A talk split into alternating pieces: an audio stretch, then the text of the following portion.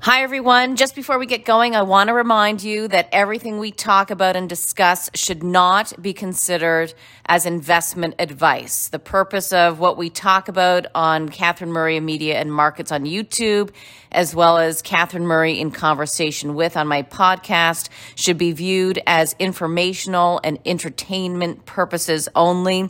Please definitely do your own research, your own homework, and definitely consult an investment professional before making any investment decisions. And also to note, some of us might hold positions in some of the stocks uh, that we discuss. Goldy, great to um, to be able to speak with you and get your reaction to the federal budget, the first one in two years. I keep saying that in all of my interviews. Um, but that had that you know that was a little bit shocking, I think, for a lot of people. But of course, given COVID, this is where we stand. Um, but Gold, before I get your reaction, I, I want to first make sure our viewers understand um, exactly what the role of the Business Council of Canada is, you being president and CEO, CEO of that. You're, you're really trying to move forward all of us. It's not one versus the other. Maybe just describe that first and foremost. Couldn't have said it better, Catherine. Thank you. You're absolutely right. As a as um, I like to say, this is about the country. It's about our citizens and it's about our place in the world and it's about how we're going to be competitive. And uh, too often we have had this, this uh, cultural tendency to want to divide ourselves into, you know, large employers, small employers, you know, business versus labor and East versus West and so forth. I think that's held us back in terms of our ability to be competitive around the world. And the world we're going to wake up to after COVID ends is a very different world. And so I'm really delighted uh, that you said that. We as business leaders, the people that I represent are, you know, leaders of the largest employers in the country, employ about 2 million Canadians directly, probably another multiple of four or five, so another eight or 10 million Canadians indirectly. If ever there was a connection drawn between the importance of large employers to the small and medium enterprise uh, community, you're seeing it play out in COVID what, who's suffering? The ones who are suffering are the small and medium ones. And we spent more time advocating for them because they are a part of our supply chain. They are our customers, and they're who we're worried about because large businesses do have the ability to adjust, do have the capacity to try and figure out how to you know, go to the work from home and have the digital capabilities and all of that. But small businesses have suffered greatly. So to me, this is a, a moment where we realize that we really are all in this together. So let's behave that way as we go forward and don't lose that learning uh, after COVID is done. And, and it will be done. Mm-hmm. Yeah, it, it will be done at some point, hopefully sooner than later. Um, I just want to pick up though on something before that you said before we get to the budget, which is um, the world will be very different post pandemic. A lot of people do say that, um, just in terms of some of the digital transformation that's gone on. But then there are also those who will say, you know, we're definitely going back to work. People want to get out more than they ever have in the past. You'll probably see people, you know, start to buy things once again in terms of, you know, not even just the experiences, but the actual items. So what, what what's your view in terms of what this looks like post pandemic? Yeah, I think those are two separate points. I think human behavior will be very similar to what it was before the pandemic. Um, we, let's not forget, this is not the first time. We had a Spanish flu that killed 50 million people. And if 50 million people dying didn't change our behavior in terms of wanting to get together, socialize, uh, gather in small groups or large groups, fly, take cruises, build high rises, you know, make dents in our in our cities, how is two or three or three million people dying going to change that behavior? Human beings are going to go back to being human beings as quickly as they can. So I'm less sussed about the idea whether our malls are going to make it, whether our airlines are going to make it, or cruise ships or restaurants. We're, we're going to we're going to go back to being who we are. What has changed, however, is the way in which we uh, manage this crisis and how countries are responding to the challenges of growth that is going to be necessary to pay for what we've had to endure, right? No one is questioning that our governments around the world didn't have a playbook for this. They responded and reacted. And yeah, they got some things wrong, but they got mostly things right. And I think we should acknowledge that. Uh, but now we have to realize that, that we have to pay this back. And other countries, you take the United Kingdom, the United States, Germany, and a variety of others, they've been very deliberate in their growth strategies about how to pay this back. And the goal is not to get back to where we were in terms of anemic, you know, less than 2% growth.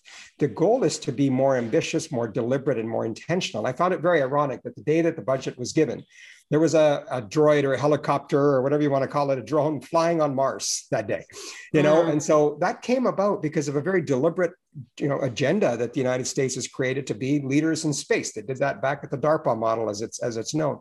We need to be much more deliberate in our economic growth strategy, and what we announced in this budget is going to require that growth Right. And and so when we think about the budget and um, the reaction the governments are now having with that in mind that we will be getting through this pandemic at some point what's the plan? What's the long-term plan? So when you take a look at the budget that we received yesterday 700 pages um, tons of spending. It was a spending budget.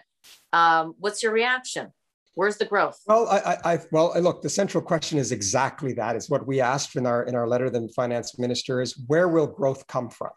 And I think what you what we all got yesterday was um, all kinds of pieces of the puzzle. There are a lot of pieces to this puzzle, and many of which are, are pieces that we support, we called for, and we like, including childcare, uh, including the, the need to, to, to, to, responsibly address climate change and partnership, uh, including the importance of skilling and reskilling. All of those are pieces of the puzzle.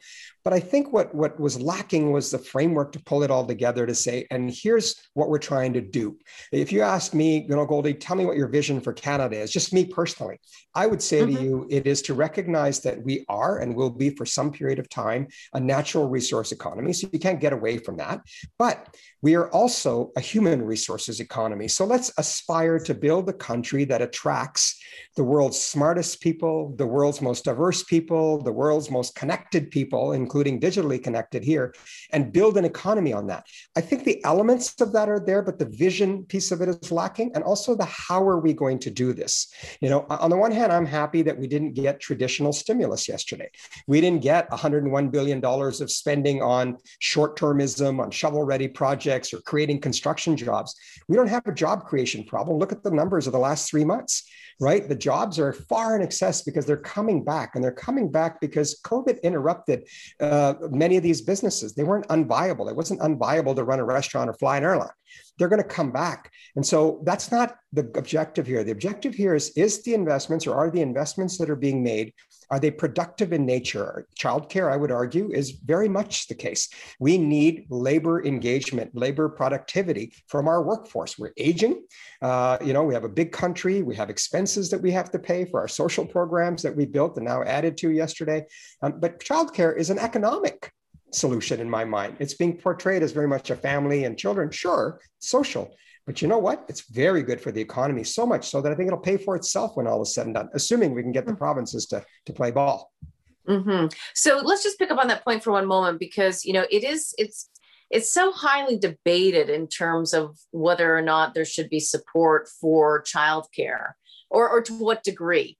Um, now, correct me if I'm wrong, but the number looks to be about thirty billion dollars so, you know, what some are saying is how how how can we afford thirty billion dollars in a child care plan at this point with a deficit of three hundred and fifty billion dollars when when the government came into effect, the, the liberal federal government came into effect, and it was a twenty. You know, they they had twenty billion dollar deficit. The, the numbers for a lot of people don't make sense in terms of can we really afford it now? Now, having said that, and obviously Chrystia Freeland thinks that we can't afford it. And I actually agree. I, I don't I don't think that uh, which might surprise some people, maybe maybe it wouldn't, but I I really do believe that my goodness, I mean, I'm a case in point in terms of a woman wanting to work and, and should be allowed to be able to do that. And I, you know, and watched so many um, great colleagues, female colleagues, trying to manage it all and getting the kids there, and also talking to to people who decided to leave the workforce because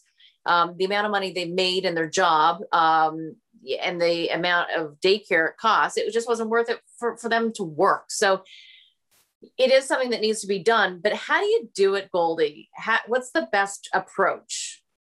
Well, look, we don't have to make it up. We have an example in Quebec of what happens with childcare. 10 years ago, their labor participation was below 75%. As a result of childcare over the 20, 30 years that it's been in place, it's over 85%. So you've seen the, the, the consequence of that is, is you brought more people to work programs like childcare can be tracked and measured to the economic impact that they're having. If people are able to get affordable childcare, they consider going back to work. But if costs, if working costs as much as it does to keep the child in childcare, I guess it's easier just to stay home, right? So mm-hmm. the labor productivity gains made through taxes, people participating in the economy, not just from the job that they go to and pay taxes for and the employer, it's it's getting to work. It's it's the it's the fact that you're working allows you to go buy a car or you're going out to the restaurant. All of these things have a a ripple effect in saying, what's the real cost of childcare? Most experts will say to you that uh, it'll be at worst a wash that if it's going to cost about 8 billion a year which is what they're forecasting in the long run you're going to get that back in productivity gains so that's why for us it's a it's one of the lower hanging fruit that was available to us and as employers i will tell you catherine mm-hmm. um, when i asked them you know the, the quintessential consulting question what's keeping you up at night before covid the answer was almost always talent mm-hmm. Right? Absolutely. So, so, so i think childcare gets to that place. Now the issue though is growth. Yeah. We still need to count on that growth to happen because there's a lot of other things that the government announced where the productivity gains aren't so clear. Like what? Well, I mean, you know, governments continue to, to, to put their, their emphasis on, on um, you know, making bets on, on companies as, as opposed to sectors, right? So we were looking for a much more deliberate and intentional economic growth strategy that said, we got to figure out what the answer to the question is. What do we want to be when we grow up as a country, right? We've had a pretty good run for 150 years just because of our pure geography, you know, and, and our history. 75 years, the British took care of us. 75 years, the Americans have had our back. But when we wake up out of this world, we're going to realize no one's got our back we have to control our own destiny. We have to be very specific and deliberate and intentional about what kind of an economic growth strategy we're going to have. It requires a partnership. I, I, I always point to the, uh, the, the announcement by the Chancellor in the United Kingdom recently that said, I'm putting in place a very deliberate economic growth strategy because going back to where we were is not good enough. I want us to be better than that. And he reached across the aisle to business and said, I need your help. We don't have I would say, a naturally healthy, productive relationship in Canada amongst our politicians and our businesses, and partly media is doing, by the way, because if you get too cozy, something's up, right? We've got to show yeah. that, you know what, business and government and labor working together is good for Canada and it's good for Canadians. We got to get past the silliness of dividing ourselves, which we started off talking about at the very top, and get mm-hmm. serious about what we need to do to continue this great country's mm-hmm. promise and realize its full potential for the next 150 years. That's what business leaders are focused on. Right. And you know, it's so interesting the way you put you the way you frame that in terms of you know somebody always having our back and that that really has been the case and i think we can all attest to that and, and really understand that the us canada relationship and of course that got called into question during the Trump administration, but also even the Biden administration, which seems to be surprising people. But he was very clear in terms of um, that it was going to be still very much America first. It, it, um, it should come as no surprise, Catherine. It should come as no surprise. Democratic it should come as no surprise. And, and, Canadians, right? Protectionist yeah. by nature. Right, and and people should then, to your point, make sure that we're having the conversation about Canada and Canadians really coming together and expecting our politicians to lead us in that way as well. Um, perhaps from a business perspective, then Goldy, my question would be, what what do you think does work? Is it it to me, business is always about relationships anyway. So it would be great if we could have better relationships between business and government. Do you need the format though of public-private partnerships? I think no? structure matters. I think process matters. I mean, we're not a society where we're going to be running royal commissions on these things because it'll be useless when the report's done. Because today the world is moving so fast that you've got to be agile. Uh, that you've got to be, that you've, you've got to realize that that there are things you control and things you don't control. So let's put the focus on the things that we do control, right? And and develop that robust strategy that inspires Canadians. You know, like you look at the the the, the innovation industry, for example. You know, how often do we hear about Canadian companies not being able to scale, not being able to commercialize? I would respectfully suggest to you some of that is cultural and some of that is policy reasons, right? And so on the one hand, culturally, we've kind of accepted the idea that well, you know, if I build a you know company to 10 million and sell it and buy a cottage in Muskoka. I've lived the Canadian dream. You know, I've often joked as a, as a, as a land of, of, of settlers, we've taken the word settling literally. We settle too quickly. Uh, and so we've got to change our own ambitions as Canadians. This is not on government. You can't legislate that. Canadians have to realize we want more from ourselves. We should be ambitious in saying, I want to build global champions. I can tell you, my members are seized with the idea of how can we build global champions, right? That's what mm-hmm. this is. This is uh, this is all about. The second piece of this is policy the right policies. If we're not competitive, you know, you look at the issue of the vaccines today. We had vaccine capabilities. We had vaccine. We drove it away with policy and regulatory changes where the industry said, if you do this, it will become very difficult for me to attract the capital necessary to invest in your country to manufacture vaccines, and I will have to move my capital allocation. And when it happened, nobody cared because it was like, well, I got my drug prices down a buck or two, right? And then boom, we're in a pandemic and you're seeing what's happening around the world. The United Kingdom, the United States, and others, those with vaccine making capabilities in Europe and others, they are going to be leapfrogging and, and supercharge their economy as we try and catch up. So it didn't have to be that way. So learn that lesson and make sure that we have the right policy infrastructure to be competitive because Canadians can compete. And let's mm-hmm. keep our talent here. Let's attract capital here and realize that we just can't ride the roller coaster of, of the global economy or, frankly, just rely on America to bail us out all the time. Right. And I think that people kind of understand that a little bit more now, just given what we've gone through during COVID. I mean, it was, it's very black and white in terms of the, the, you know, position that we were in. It, it's like, you know, the wave came out and you're standing there with, with no bathing suit on, right? I mean, that's, that's kind of what that was. Um, but I guess, you know, where, where do we think our leaders are in terms of right sizing that? I mean, did we get anything in the budget that would make Canadians feel perhaps a little bit more comfortable that, hey, you know, we're going to, have our own manufacturing plants here in, in various um, sectors and areas that would that in, ensure our safety, if anything else. Yeah, I think this is um, the answer. There is is yes uh, and no. Yes, the pieces of that are there, in but in quintessentially Canadian ways, a little bit of this and a little bit more of this and a little bit of that is not going to be the strategy that's going to get you to be you know winners in certain things so i look at the the opportunity that climate change represents for for canadian energy sector and the natural resources community and say rather than fight each other you know and rather than just win small points in the media about oh how bad this is realize that there are only two of the top 10 countries or democracies that are oil producing countries canada and america so if you suffocate the capital into those into those industries you're killing the innovation that's necessary, the very necessary, the very innovation that's necessary to address not just our climate change issues. We need to be able to take that and bring it to China and to India because we can turn off Canada. It will make a dent in the GHGs. But what Canada can do is really help address the challenges and the opportunities to bring down greenhouse gas emissions in those large emitting countries. I mean, there's a lot of innovation that Canadian companies can do. Requires a partnership, requires a, a mature relationship of, of trust uh, where you can agree to disagree, uh, but you're working towards a, a, common cause and a common objective. And I think that business leaders have a lot of bona fides on this. In my case, Business Council of Canada, our members endorsed carbon pricing 14 years ago. Uh, we didn't debate it and discuss it in the last mm-hmm. year or mm-hmm. two. We've said carbon pricing is the right model to go about doing it. We support the innovation that's necessary. And yesterday's budget did, you know, the, the, the net zero accelerator and a variety of these things. The pieces of the puzzle are all there, Catherine. I think that what we have to do is be prepared to really double down on some of these things and realize that you got to go big or go home, just like the minister found a way of doing in childcare right? She she brought it to the end. Whether we see it all or not at the other end, that's that's Canada. We'll we'll struggle through it and get there one day. But on these other issues, the world's not so patient. It's going to leave us behind if we can't figure out how to do it much more ambitiously and in scale that's necessary to be competitive.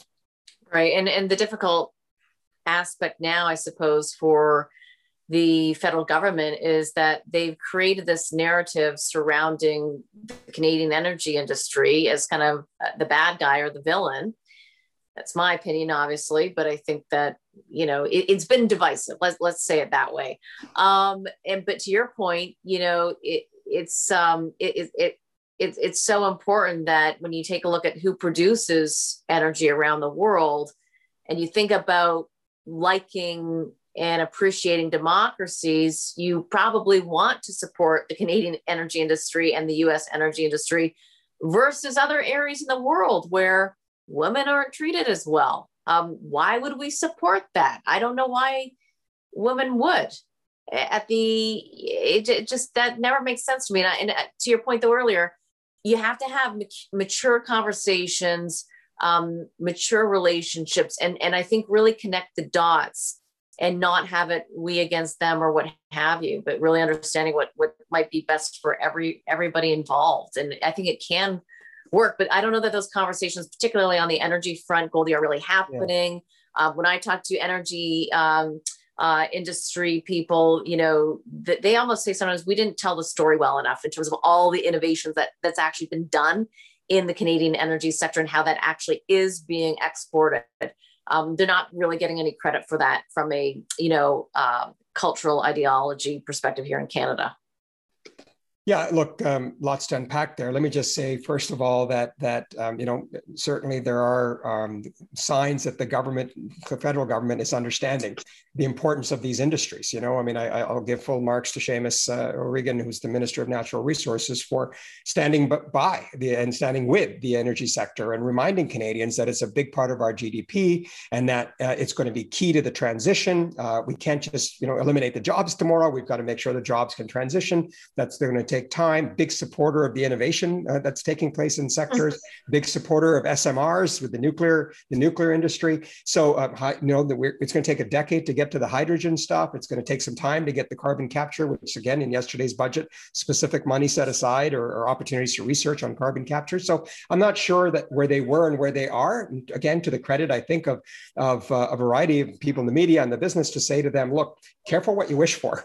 Uh, you're not going to be able to solve the problems that you're seeking to solve if you're making us the bad guy. We are the enabler. We're the ones who are going to have to bring about the innovation and the change uh, that's necessary. But we also have to be honest with ourselves. It's a journey, it's a transition. There's not an on and off switch here. It could take 10, 20, 30 years right? Mm-hmm. Because you just don't wake up one day and innovate things and hope that they work around the world. So I think there's a realization um, that has taken place there. On the part about the storytelling, yeah, I think businesses, and it's probably why I'm in the situation I'm in today, is I communicated this message to them some time ago to say, look, the world has changed. Social media has changed our politicians to become followers more than they are leaders. Uh, so they, they, they were beholden to all of these groups, the movements, as we they call themselves now, movements that came in and said, I want this to be the priority priority. I want that to be the priority.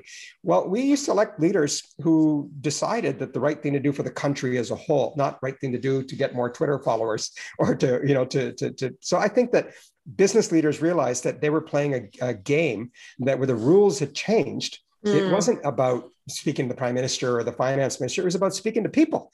It was about making sure that the public understood. And I think that ever since they've started to do that, the evidence suggests that more and more Canadians trust their business leaders more than they trust their political leaders or with respect people in the media. Now, I say to my members, look, um, we got to aim higher than that. We want to be seen as trustworthy as Supreme Court justices one day. So how can we uh-huh. go out there and do our due diligence and to do our duty of making Canadians realize that we're not the bad guy? Now we're not perfect. There's going to be always a story of the day that someone's going to run and say so and so made a mistake here. We understand that, but at the end of the day, we can't have a culture that says the goal of Canadians is to rip down successful people, is to tear down know, large employers, because again, careful what you wish for. When you do that, you end up being a small place in a small country with a small economy. That's not what we should be aspiring to, right? We can't afford it in a country yeah. like this. Well, and you probably also end up losing your job if you don't support the the company that hires you. I mean, it's it's you know often so simple, and and, and it should be a two way conversation as well. I I'm going I'm diverting now for a second here, Goldy, but I think that you know I remember when my dad was a president of a company and you know, it was back in, you know, he's he's much older, um, so he's passed away, but so he was, you know, a, key executive in the 60s, 70s, and 80s. And that was a time though where, you know, he was so loyal to his employees. And in turn, his his employees were also so loyal to him and to the process and to the company. And I think over the past number of decades, that's kind of eroded where you know companies do what's good for them and their shareholders and the stock price. This is what you know people believe. And then the individuals kind of have to manage and, and maneuver and do what's best for them. And i i don't know. I'm like you're uh, now there are always great companies. And i think the ones that do the best for their employees because i've worked for some of those companies um, it's a win-win all around for everybody. All the interests are aligned. But i think that that's some of the problems that we've seen out there over the past decade or so yeah, I think you're seeing, uh, again, I say this with great pride for the people that I represent and work for, but those large employers have, have been the go-to for for leadership now. When you think about in the middle of well, let's talk with COVID first. You know, yeah. when you couldn't make PPEs, what did the governments do? They called business leaders and said, "Hey, can you change from making aerospace equipment or you know uh, winter jackets like Canada Goose and start making ventilators and clothing for our hospitals and nurses?" We we responded to that call. When governments were struggling with getting vaccines uh, distributed and out the door, they phoned pharmacists and said, "Can you help us?" Right? Who made the vaccine in and of itself? The private sector. In case of Pfizer, for example, without even any government money from from uh, you know from the uh, from the money available to them in the United States. Uh, when the rapid screens weren't being utilized properly by provinces and deployed, and their governments have been sitting on all these, who did they call? They called us and others and said, "Can you please help deploy these rapid screens?" So I look at that and I say, if business can be your problem solver, why can't we be your partner at the front end? Why can't we work together to help identify ways in which we can make life better for the citizens that you call voters, that we call employees or colleagues mm-hmm. or my neighbor for that matter, right? And I think the leadership that business leaders provided, not just in COVID, but take the Black Lives Matter, that happened in the middle of all of this, right? They've had to respond to that to say, we owe, it is a duty of ours to address this issue and call out the elephants in the room and say, you know what, we need to do better. And the ambition with which they've set out those targets the leadership on climate change that I've been talking about. How many have announced the importance of having a viable net zero strategy by 2050 or even sooner in some cases, you know? So I can go down the list here of where mm-hmm. business leaders are saying we're prepared to do our part. We are going to do more than just run our business. You know, the so called stakeholder capitalism is in place now. So you're preaching to the converted government when you're telling us that we need to be a part of the solution. And what we need from you is an environment that enables us to do that well. You know, we can't compete in Canada with one hand tied behind our back. We can't compete in Canada if there isn't a level playing field. We can't compete in Canada if we have to compete against the government. You know, what we right. do is work together to say, how do we help Canadians feel comfortable when they go to bed at night that says, you know what, between government leaders, business leaders, labor leaders, academic leaders. There's a plan, there's a strategy. I see that they're working together to make my life better. Because the danger here, Catherine, is this if we fail Canadians, don't be surprised if Canadians go into deep, dark corners themselves. We're not so special that we can't have a populist rise up in Canada to do what we witnessed in the United States or seeing in many parts of the world, including in democracies, where policies are bad because they're catering to a public sentiment of you need to you need to do what I need you to do. Well, you, you, you can't let the prisoners run the prison to some extent, as the saying goes, right? And as great as it sounds to ask every Canadian what they think, we need leaders and leadership to help build that strategy. Mm-hmm. I, absolutely. Um, when we think about um, the, the budget as well, um, you know, in terms of the strategy, the plan, and perhaps a bit of a lack of a plan in terms of the putting all those pieces together. Um, we are, however, seeing a ton of spending, increasing debts. Um, what, what do your members think about that? How concerned are they that that will eventually make Canada much less attractive as a envir- environment to to work in because of the impact that it could have on the overall economy and the currencies and the position it might put them in uh, very concerned. In fact, I would say that is the one of the other big downsides of this of this federal budget is is that it's almost accepting mediocrity by saying five years out from now, our debt to GDP ratio is going to be forty nine percent it's about that today. Uh, you know, uh, it, we, we, are, we should be more ambitious than that. We were at 30% before COVID started. You would think five years later, we would be in a much better place. Uh, we're still going to have a $31 billion deficit in five years. Our economic growth is forecast to be right back to the 2% trap, 1.9% growth in five years. That's simply not good enough anymore.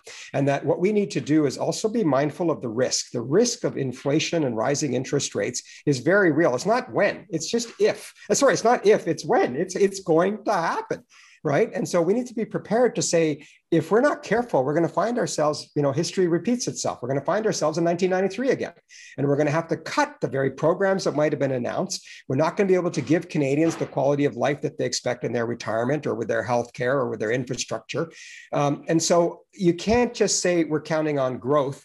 You, you gotta you can't will growth. You've got to put in place the policies right and the attitude and the approach that brings about real growth. And i got to say this we were expecting a $400 billion mm-hmm. deficit to be announced yesterday almost all uh, experts were saying it's going to hit 400 billion and it hit 354. And I think people are not understanding why is it 354 and not 400? And the answer is very clear.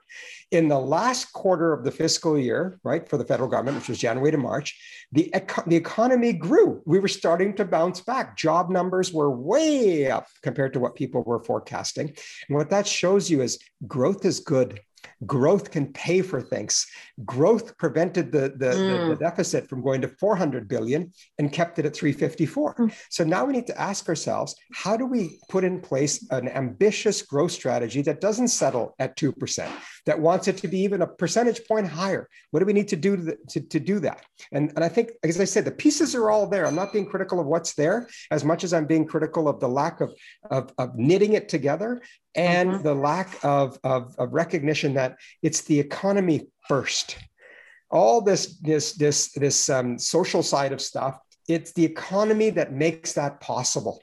And, yeah. and, and no one disputes the importance of diversity and inclusivity. No one disputes the importance of climate change. No one disputes the importance of all of these other programs, the relationship with Indigenous communities, the need for childcare. We agree.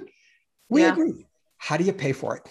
And you pay for it through growth. And I think the government thinks that what it's done is going to bring that about. And clearly there's a chance for it. Time will tell. I think it's insufficient and that there's more that needs to be done more deliberately and more ambitiously, and certainly more in partnership with business to help realize that potential. Because we have it. Let's be clear Canada can be number one at whatever it sets its mind to. Absolutely, um, but we we do need the the strategy and the approach to allow that to happen. Um, it what what what do you think would be the number if you were to sit down with Prime Minister Trudeau tomorrow and you know give him your not even your wish list, but the number one wish to make that happen? What what would it be? It sounds like it's a real partnership with business, but what what would it be?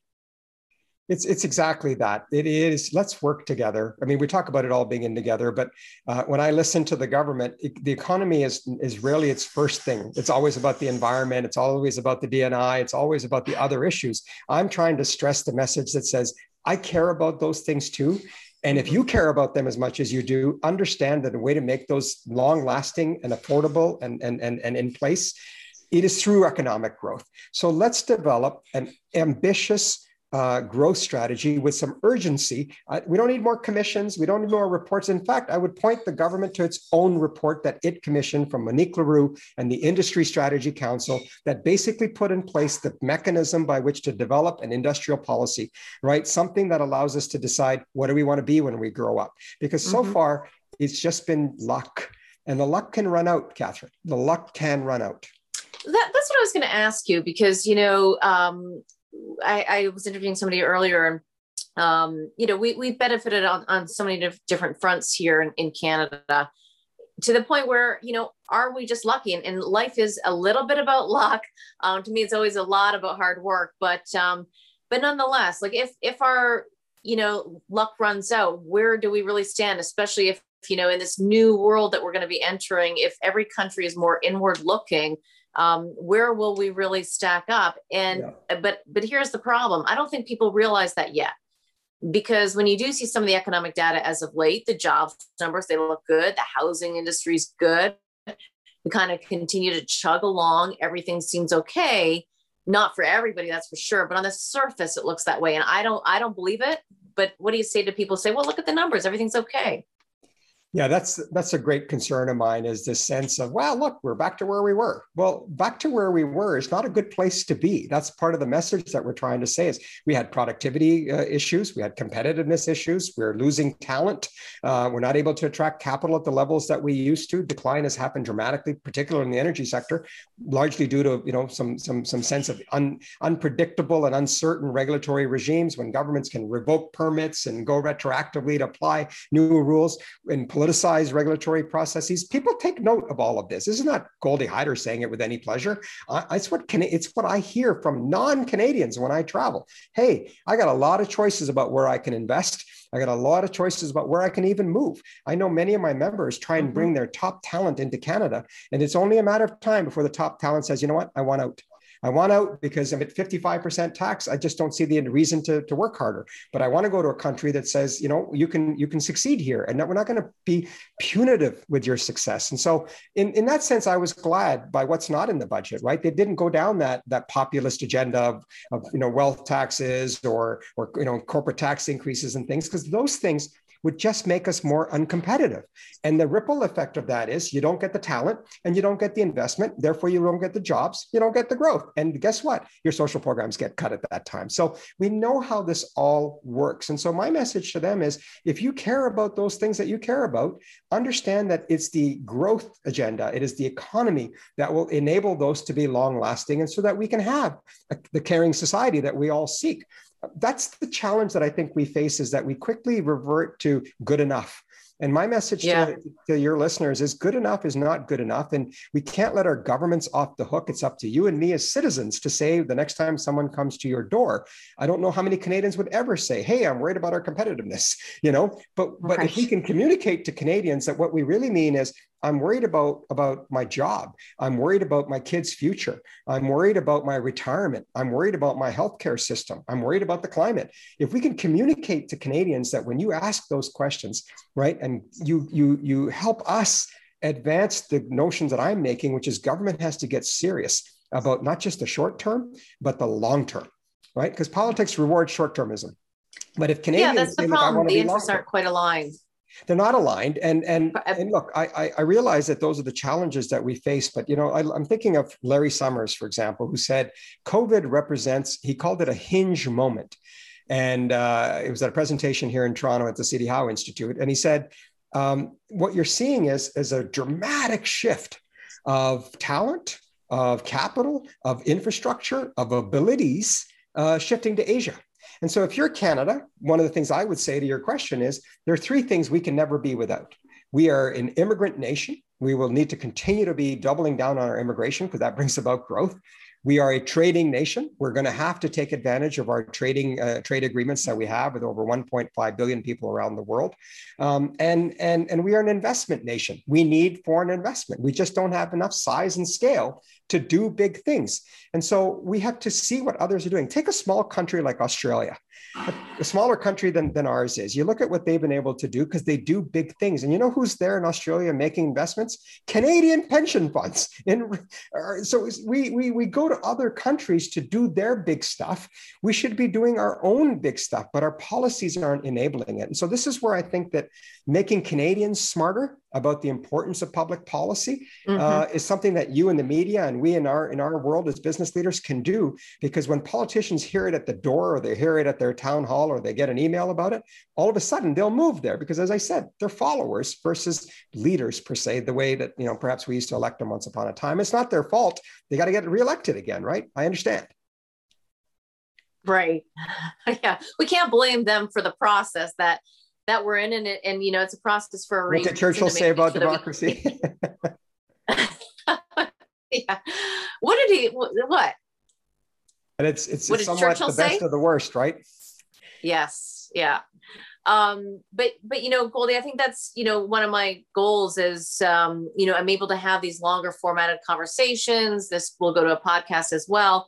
Um, just really try to you know engage more people and um, have great guests like yourself on so that people can really understand the policies and, and think about them and you know um, and call upon the politicians to make sure that they are uh, operating um, on the behalf of everybody if you know if canada as a whole is was what your goal is well, let me let me say, and so we can end on a positive note. That yeah. I did say there's a lot of things that keep me up, but the truth is, I actually get pretty good sleep, and I'll tell you the reason why. I firmly believe and trust in Canadians. I think the collective wisdom of Canadians, we're a very smart group of people. If we're treated with respect, if we're communicated to openly and honestly and with transparency, as you're trying to do, uh, if we are given good information and given choices to make, Canadians have proven to me, at least, that time and time again, they make the right choices, right? But if you leave it to themselves to figure things out, they're going to go with the low hanging fruit. They're going to go to the popular thing and take the easy answer. They go the easy way out, you know. Mm-hmm. But we used to have a historical relationship where, with governments, when you think about it, governments that that that came in, you know, they may have run against things, but if things are working, take for example free trade or the GST, they didn't get rid of it. But now we're living in an era where governments come and they want to like eliminate whatever the other guy did and just do the opposite we can't afford that. What we need is a stable, predictable environment in which to operate and engage Canadians. Let's talk to them because I think, as I said, I sleep well because mm-hmm. I trust them, and that's what I'm trying to do through your program. And I encourage you to continue doing what you're doing because we're gonna we're gonna get there. But uh, time's not our friend, Catherine. We we got to get there quickly. Yeah, agreed. We got to move fast as you always do, especially in this world today. Um, Goldy, we will leave it there. Thank you so much for your time. I'm so glad we were able to catch up and get your thoughts. Thank you so much. And now, good timing. Someone's making lunch downstairs. oh, lucky you. Okay. I hear a blender right, we'll going on just in case you hear it. Thanks so much. it's okay, our world bye. these days. Thank you, Catherine. Good to be yes. with you. Okay. You too. Thanks.